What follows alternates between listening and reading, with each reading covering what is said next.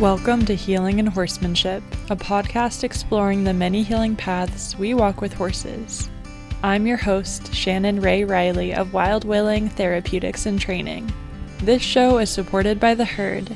The Herd offers monthly bonuses for members, including access to a growing content library on all things health, wellness, and horses. For more on membership, visit wildwilling.com slash podcast. Thank you for joining me on this wild ride. And now, on to the show.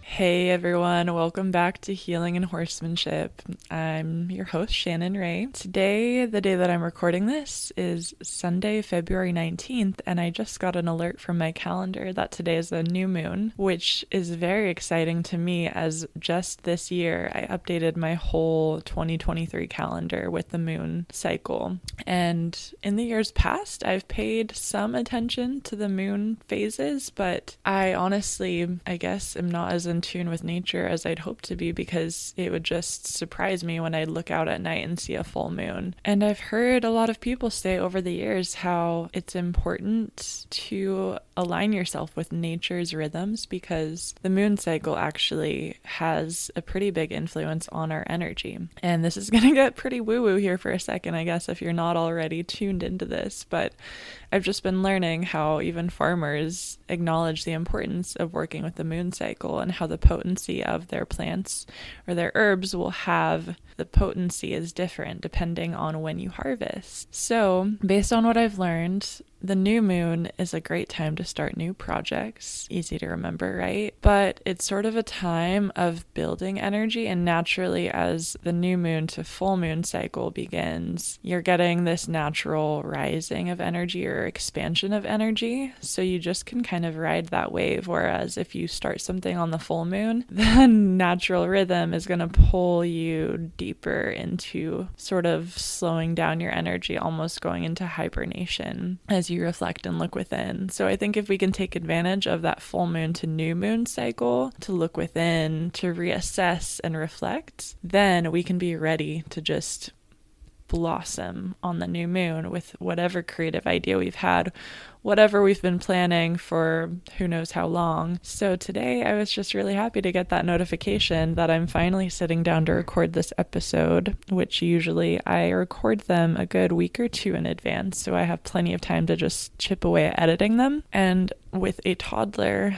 that is very important to give myself ample time, more time than I'd think I need to complete something nowadays. But it's just been such a crazy month so far, so I really haven't had time to get down here. And it's pretty early in the morning, and my husband's with the baby, so I could sneak away and get this recorded. But now I'm realizing I sort of just set myself up for that perfect timing based on the new moon's rhythm. So, enough about that for now. We can talk about moons later, and if you want to dive in, please let me know because I'd love to nerd out about that more. But today's episode is actually going to be about emotional intelligence. So there are so many rabbit holes we could go down talking about emotional intelligence, but just to give you a little overview for now, I'm mainly going to concentrate on how horses teach us about emotional intelligence, why the overculture does not acknowledge the importance of it, and I'm not going to get into the nitty gritty. I have a little bit of a scientific tick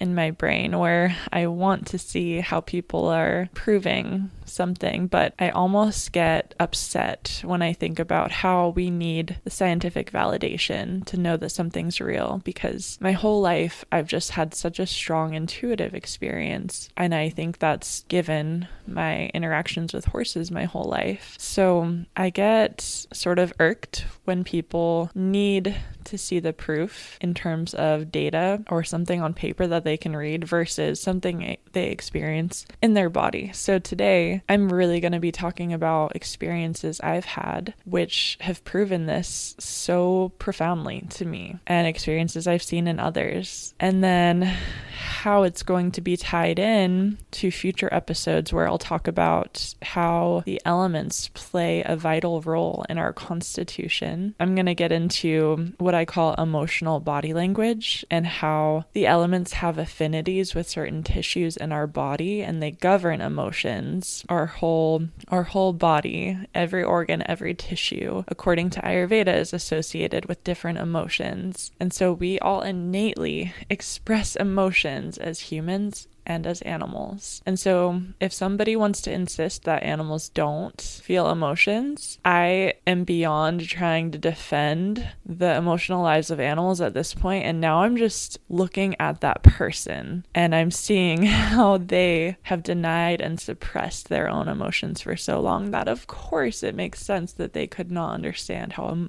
animals, beings they see as lesser than potentially, have emotions. So, that was a pretty lengthy intro. So, first, let's, I guess, dissect what I mean by emotional intelligence. That is similar to how we define mental intelligence. That is our ability to feel, acknowledge, reflect, and digest our emotions. So, just like mental intelligence is somebody's ability to understand, rationalize, problem solve, and cognitively know something is true. Our emotional intelligence is our ability for our body to know something is true because it's in our felt sense. It's something that we're experiencing. I almost hate using the word intelligence because it seems like a measurable phenomenon where some people are more intelligent than others. And so, by extension, you're calling some people, quote, dumb. I don't think anyone is emotionally unintelligent. I think innately. Think about babies. I mean, they're expressing such a vast range of emotions. They could be uncomfortable, they could be hungry, they could be upset, they could be scared. They're expressing so much, and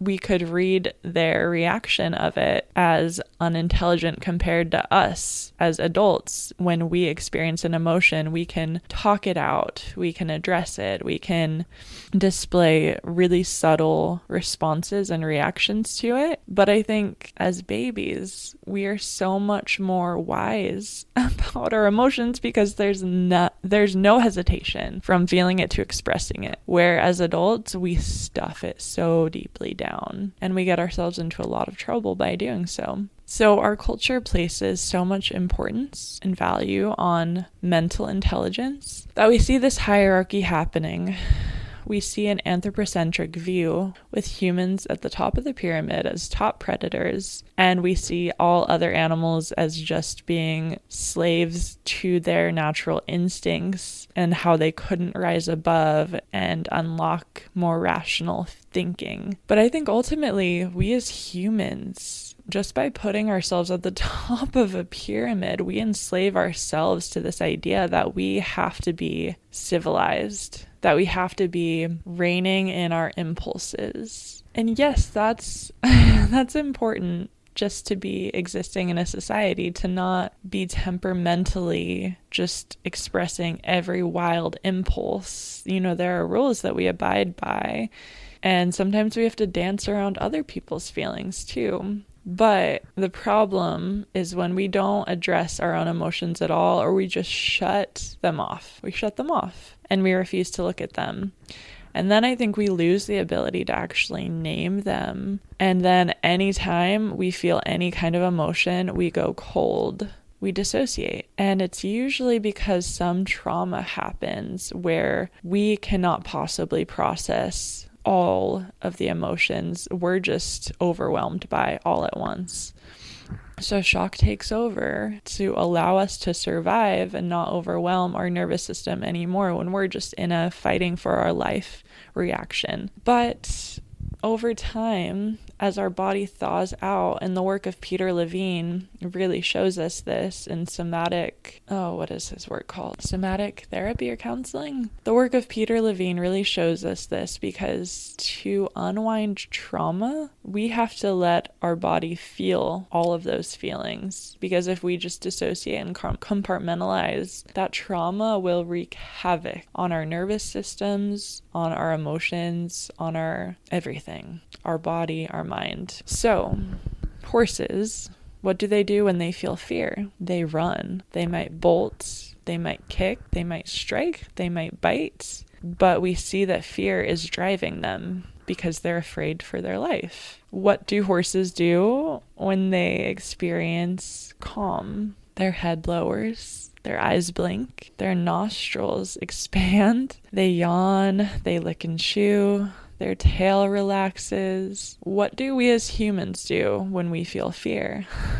Well, often I feel that we just shut it down. We go rigid. We become so tense, but it's almost like that deer in the headlights look that we don't know what's happening. And so we're just going to pretend everything is okay right now. So let me give you a very personal example. During my childhood, there were pretty big traumas that occurred, and horses were my outlet. As I mentioned in episode one, horses really saved me from going down a destructive path, but I was still dissociating. I was still not in my body, period. It took a long time for me to even want to be in my body, but I will say that horses, spending time with them was the only time during my childhood and, you know, up into my early 20s being around horses was the only time that I felt truly safe in my body and that I could ground. I could feel my fingers, I could feel my toes, and my whole body and mind were mer- working harmoniously. But when I was at home, when I was at school,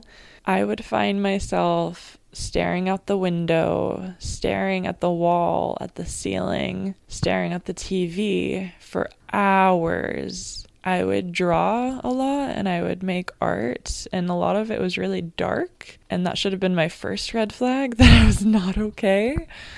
But I guess I thought that I had my life together because I was getting good grades. I had a passion and a purpose. I had love in my life because I loved being around horses, but I was not truly okay. So flash forward to when I started my Ayurveda clinical program in 2012. So there are three parts of the program. One is Ayurveda theory, the other one is aromatherapy and nutrition, and the last one is body work. And the entire beginning of that program, I remember I was kind of dreading the bodywork part because I just didn't, I was not a very touchy feely person. I had this idea about massage as being like, oh, you have to touch people's bodies and oh, like boundaries anyways, I just I I was not interested in the body work. I thought it was just going to be something I would have to get through. And so when we started, we had a lot of body workers in that class. There were probably 30 of us.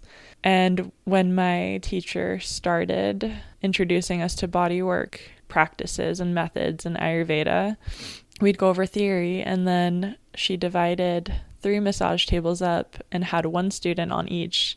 And we would spend the latter half of class just with eight of us working on one person. And it was pretty amazing. It was slowly opening my eyes, seeing people's reactions to the body work. A lot of people would break down on the massage table. We would go deep, not only, not just like deep tissue, but lymphatic drainage, excreting organs working on the psoas in that bodywork portion because I was not a body worker, nor was I interested in it. I would usually just massage the person's feet. and it was funny. I would go to the feet because the other students in class knew what they were doing more. They were like, oh, yeah, I'm going to work on this torso. Oh, I'm going to work on the neck and I'd be like, okay, I'm gonna just hold down the fort at the feet. I can massage some toes.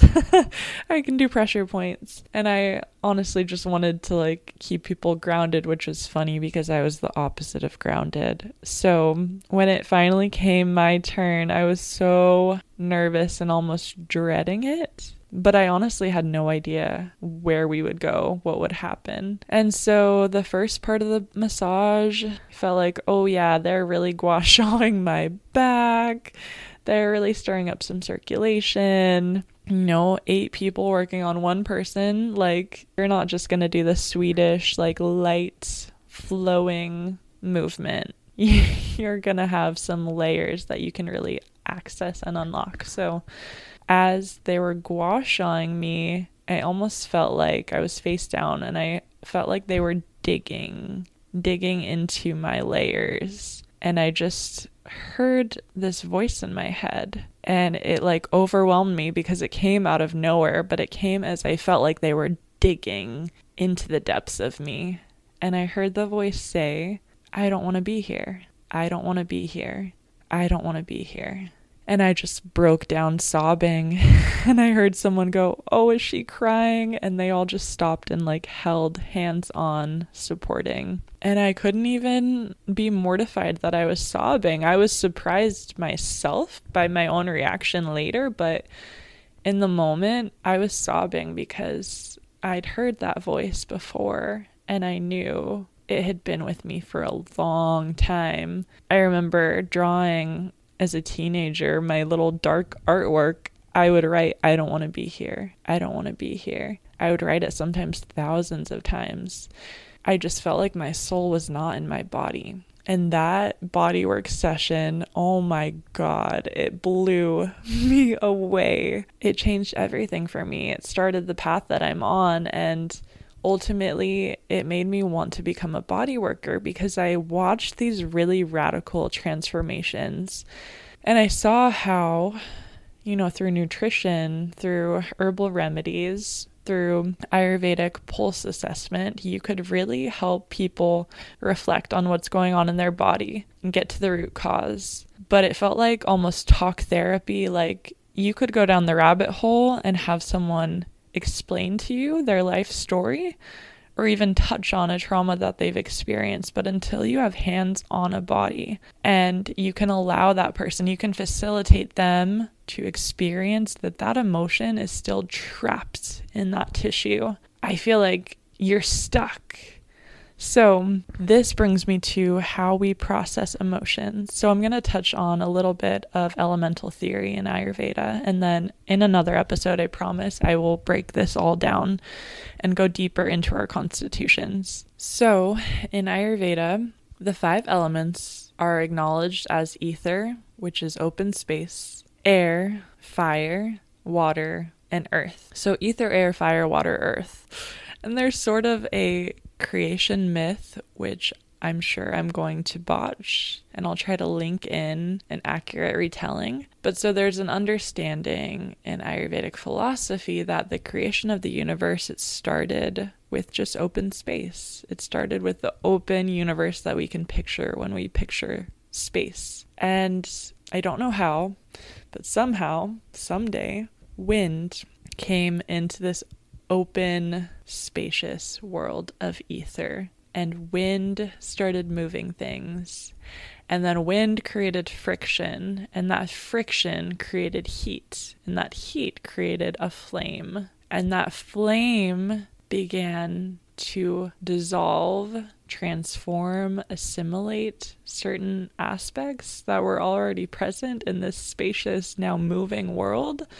And that became water and water trickling down, nourishing life created earth. And so that's how they look at the cycle of the elements in their role in the body. So everything starts with ether. And the way that I was taught this by my teacher, ether can be looked at as an idea, an inspiration. And inspiration is linked to spirit world, right? So ultimately ether can represent spirit, the soul. And so we get an idea, we get an inspiration on the positive end. Or let's say we're in survival mode, we get a feeling, we get the chills, we get this energy flowing over us. It just hits us like a ton of bricks.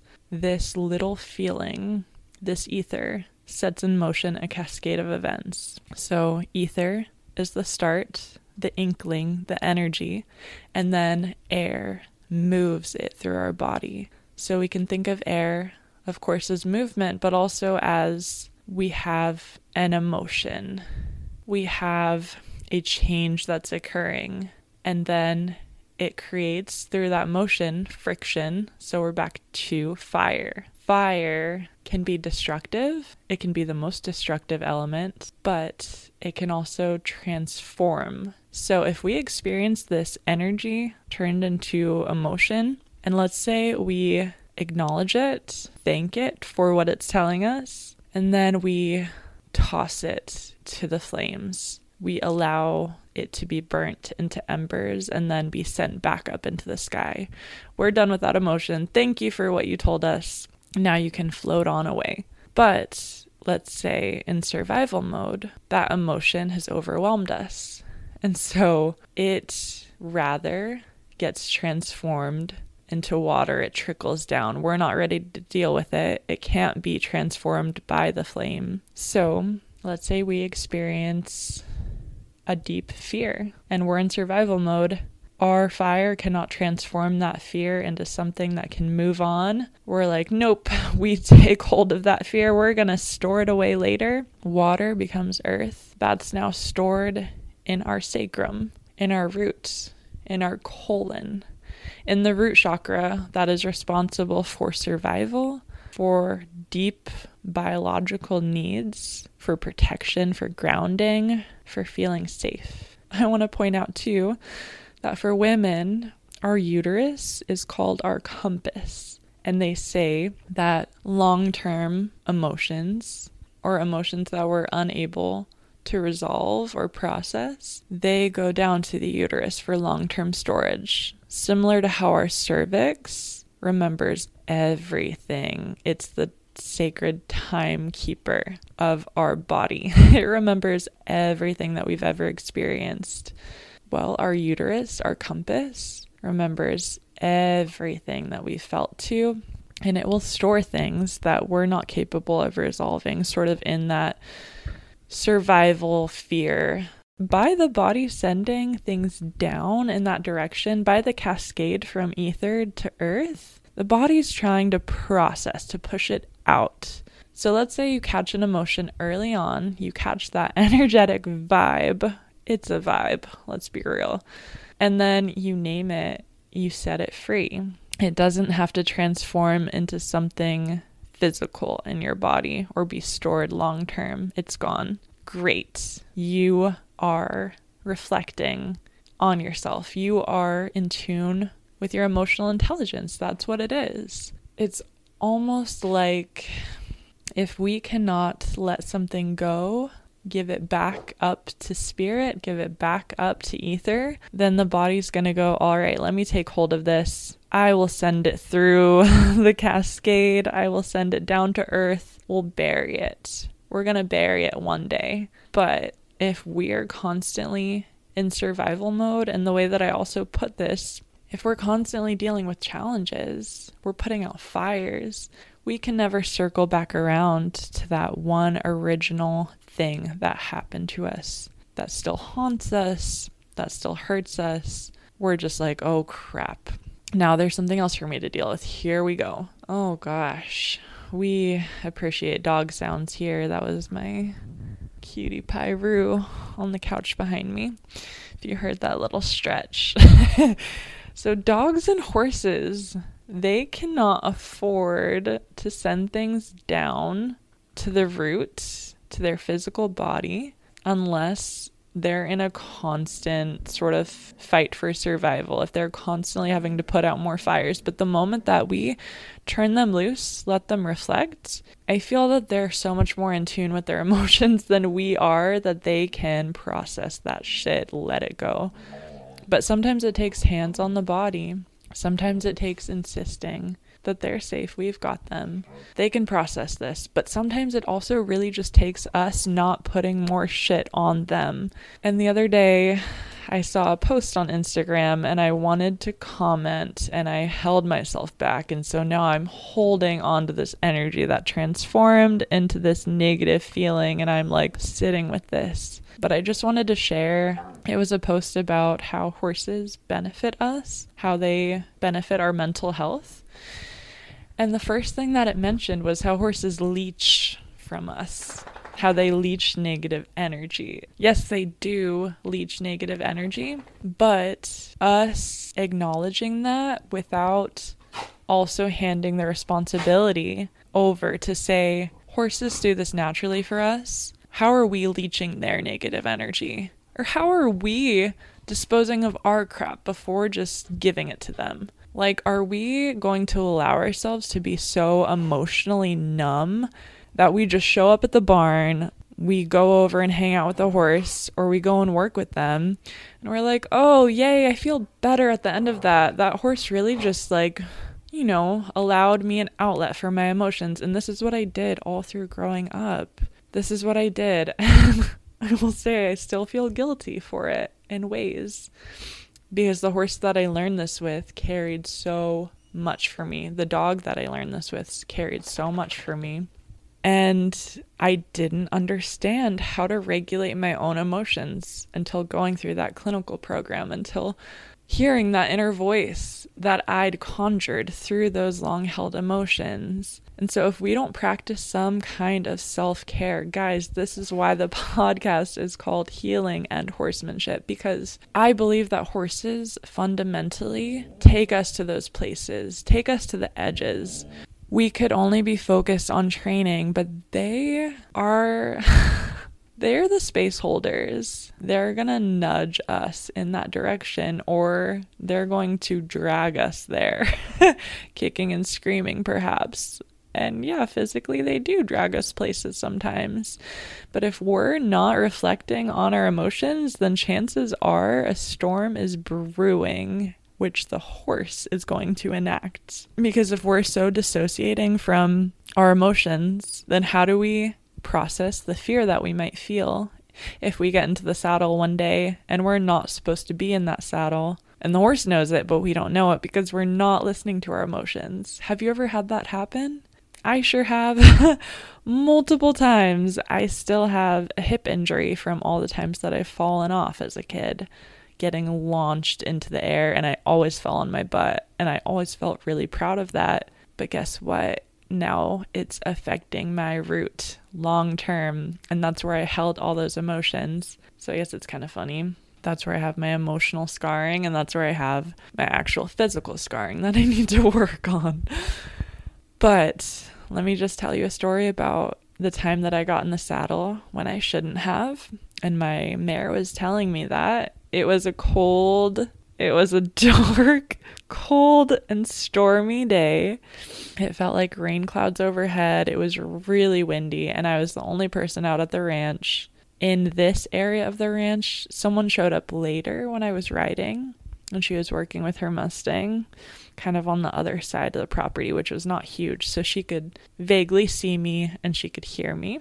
But so I got on my horse and I was in a saddle, but I had no halter, no bridle no hackamore, no nothing on her head. I had a Parelli Savvy string tied around her neck, and I had a carrot stick because I was trying to practice my bridleless riding. And so, of course, this dark and stormy evening, my horse spooked at something. I pulled back on the string around her neck but she just kept going because she was terrified for her life. she was terrified for me, more than likely. And I went around this big arena with her. At least we were in a fenced area. We went around at least eight times before I bailed, but I just remember she would bolt at a full tilt gallop down each long side of the arena. And then coming around the corner, she would kind of skid bolt again down the short side skid and then every long side i just like grew a big pit in my stomach. I'm just being jerked around going along for the ride.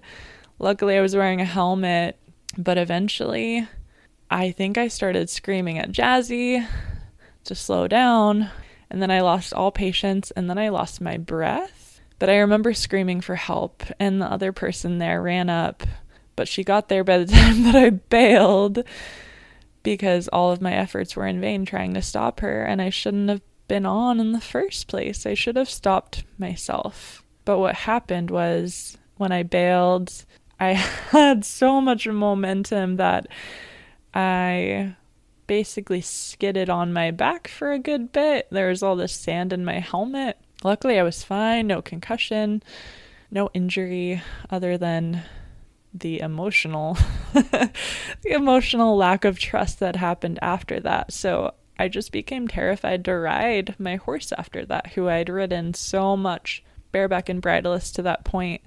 But here's the thing about that. I I feel like you can train a horse to do all these things, but if you're not training yourself to regulate your own emotions, shit's to hit the fan at some point. And I just shouldn't have gotten on. I wouldn't have lost all that trust in her had I not gotten on, but ultimately I saw that it was about losing trust in myself. But really, what I learned was that I didn't have trust in myself to begin with. I didn't know that I was experiencing fear that whole time, but after I felt the sting of the fear, and I became more cautious about getting on during days like that when I just felt that little energetic vibe, that like chilliness where you get like the goose pimples.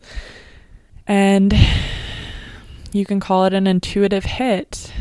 You know, I feel that intuition is accessed all over the body. Think about how complex our nervous system is. It innervates every organ, and we're just learning just how intelligent our GI, our digestive tract, is because of all the nerve endings. And so we talk about getting butterflies in our in our stomach or we talk about getting a pit in our stomach and that is our emotions talking to us. If you're not already in your body, I invite you to ask yourself these questions. Do you want to be here? Do you want to be here for the parts that aren't just hanging out with horses? Do you truly want to put in the work to feel good in your body? Because for years I didn't know how good your body could feel. I was just living in a tense, vacant, cold body. I didn't realize that I had to warm up my hands and feet, that I could move in these different ways that felt better on my joints, that I could Sit down and breathe into my belly. Do the sacrum breathing. If you're in a pattern of dissociating, I think you don't necessarily have to be any type of constitution to dissociate. I think anyone can based on a trauma. If you're in that pattern, just pay attention to how cold you become. So you might experience that first little vibe of an emotion before it becomes an emotion. And if you're in that cycle of repressing, you go cold, your fire, it dies down because you cannot you cannot let go of that emotion, you cannot transform it yet. You're not done listening to it yet. So you can't let go. So if you can honestly just bear witness to yourself, sit in your body and witness all the uncomfortableness. I know it's really hard, but I don't have that inner monologue saying I don't want to be here anymore. If anything, my inner inner monologue says all the things that I'm here for and that I love about my life. I want us to return to our bodies. And also, you don't even have to have had a trauma to have left your body you could simply just not perhaps have your purpose or you could not you could not accept that emotional intelligence is just as valuable as mental intelligence.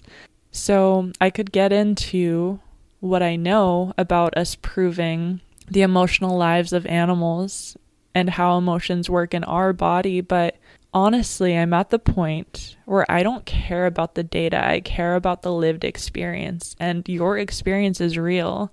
Your horse's experience is real. It doesn't matter if it makes sense on paper or not. Your experience is real, and don't let anyone make you feel crazy or stupid because you're working on your emotional body language. It really doesn't have to make sense. It just has to it just has to be felt. That's the whole range of emotions that you can feel. You can feel love, you can feel fear, you can feel calm, you can feel belonging, you can feel anxiety, trust, anger, rage, shame, guilt. Did I say anxiety? That's a common one for me. So, I will talk about the the places where these emotions live in the body really more in the next episode. But for now, I just want to mention that the elements govern all physiological processes in our body. So, understanding the elements is that cascade, I think, is helpful for us to understand how emotions are processed into physical entanglements in the body, how fibroids have a certain quality physically and how the women who have fibroids have the same emotional picture. This is not woo woo. This can be documented science. This is honestly Ayurveda. This has been studied for thousands of years. And what I find so fascinating because another one of my teachers has a background in traditional Chinese medicine doing acupressure. She talks about the elements in TCM a little bit, so I don't know much about the elemental theory in TCM, honestly, but I do know that they're different from the Ayurvedic elements. So, whatever we call them, these systems see the same things in the body, they just have different names for it. And this is universal truth because the same things are being talked about, the same things witnessed in cultures on different parts of the planet. And it's thousands of years old. I mean, how how can we logically explain these things other than they were in touch with the universal knowledge that we've sort of put on the back burner because we're prioritizing things that make sense on paper, things that we can prove. And you know what? We cannot prove everything, but we should not have to.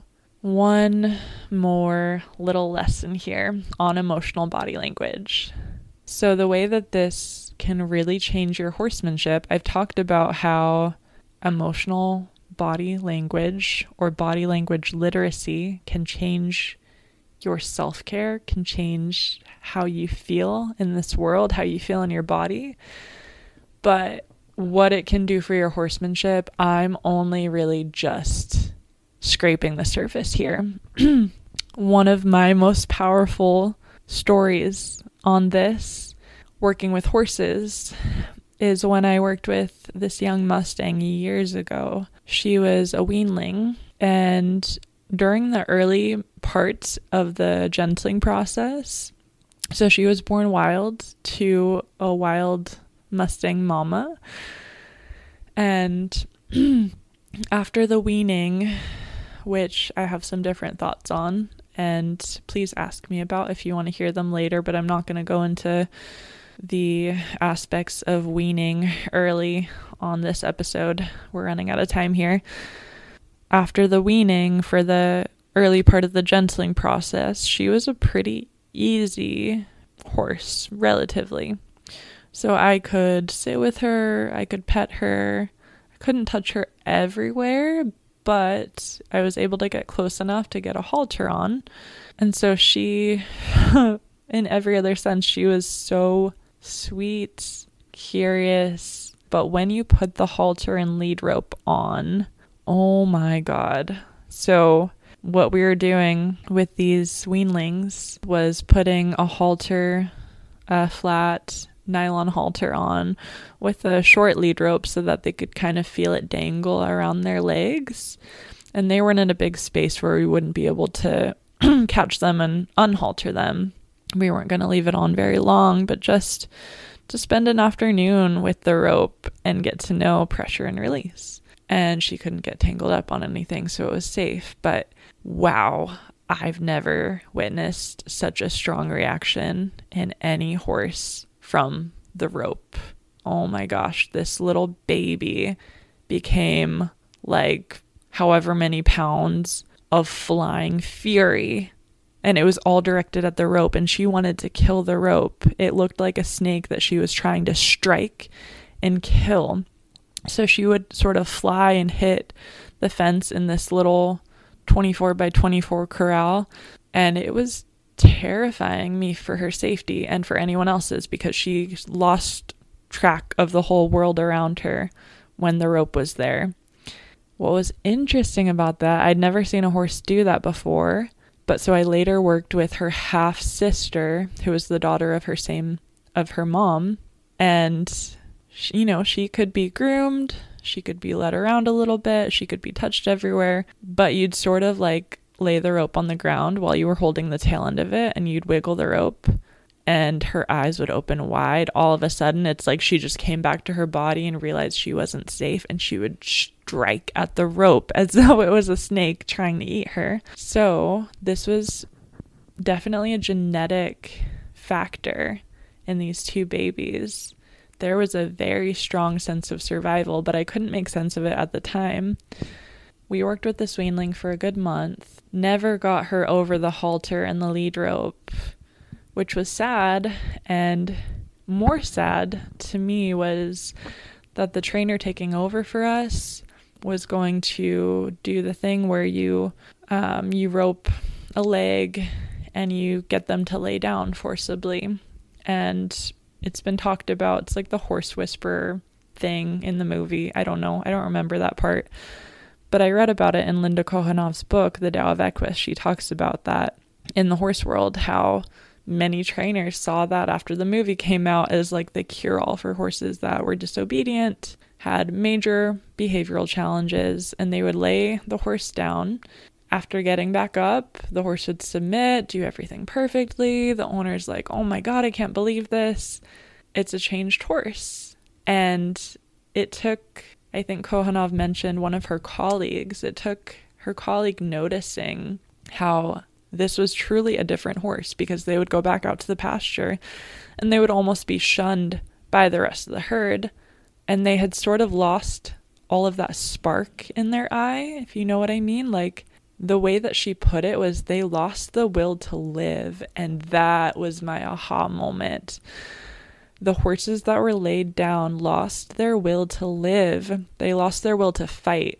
So, in Ayurveda and TCM, the emotions that live in the body have different organ affinities, and the kidney organ is the will to live. This foal that I'd worked with, who I could never get over the halter, and she was eventually laid down.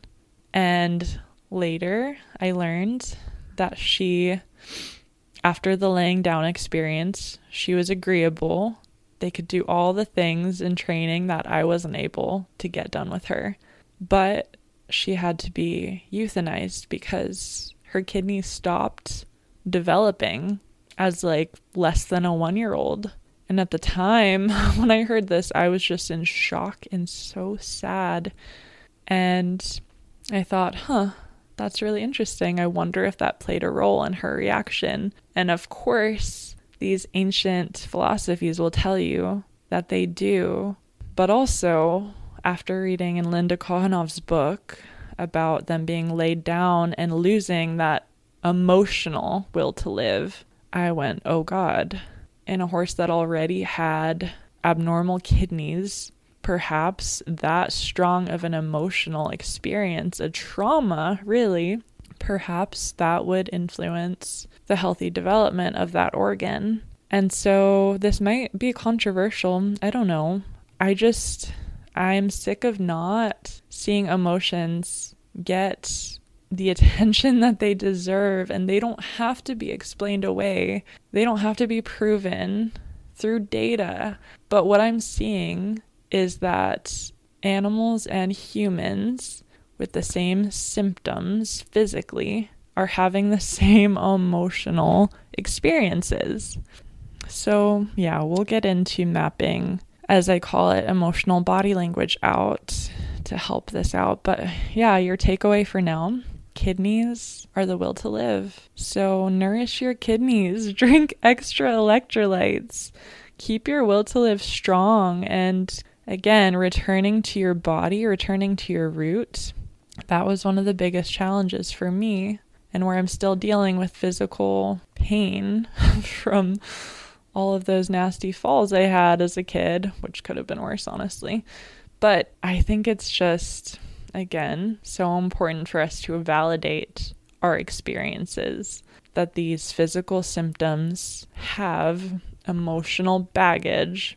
And if we're not paying attention to our own feelings, our own experiences, then we're going to do potentially long term damage to our bodies or have a really long road of getting those emotions cleared out. And same thing with your animals. Please honor their emotional experiences because they are real. So just tune into your body because it's going to help you identify what other animals are experiencing in theirs.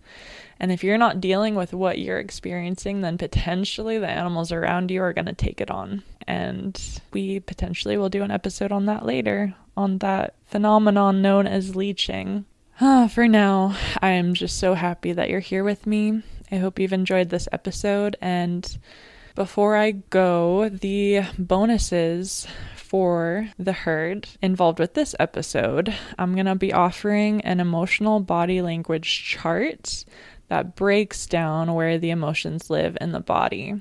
And that's available to members of the herd. If you want to learn more about joining, visit wildwilling.com slash podcast.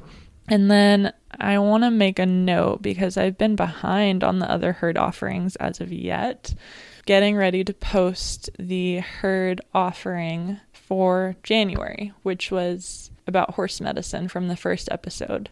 So, any episode I do myself, I make sure that there's offerings to really explore what I talk about further.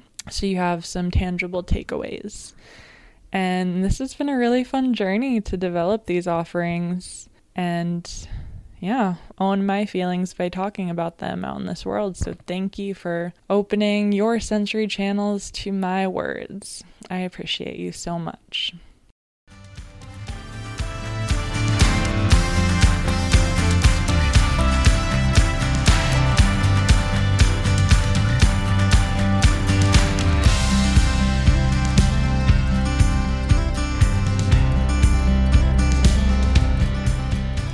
Thank you for listening to these stories on healing and horsemanship. If you're moved by this episode, please rate and subscribe wherever you're listening to help the show grow. This show is supported by The Herd. The Herd offers monthly bonuses for members, including access to a growing content library on all things health, wellness, and horses.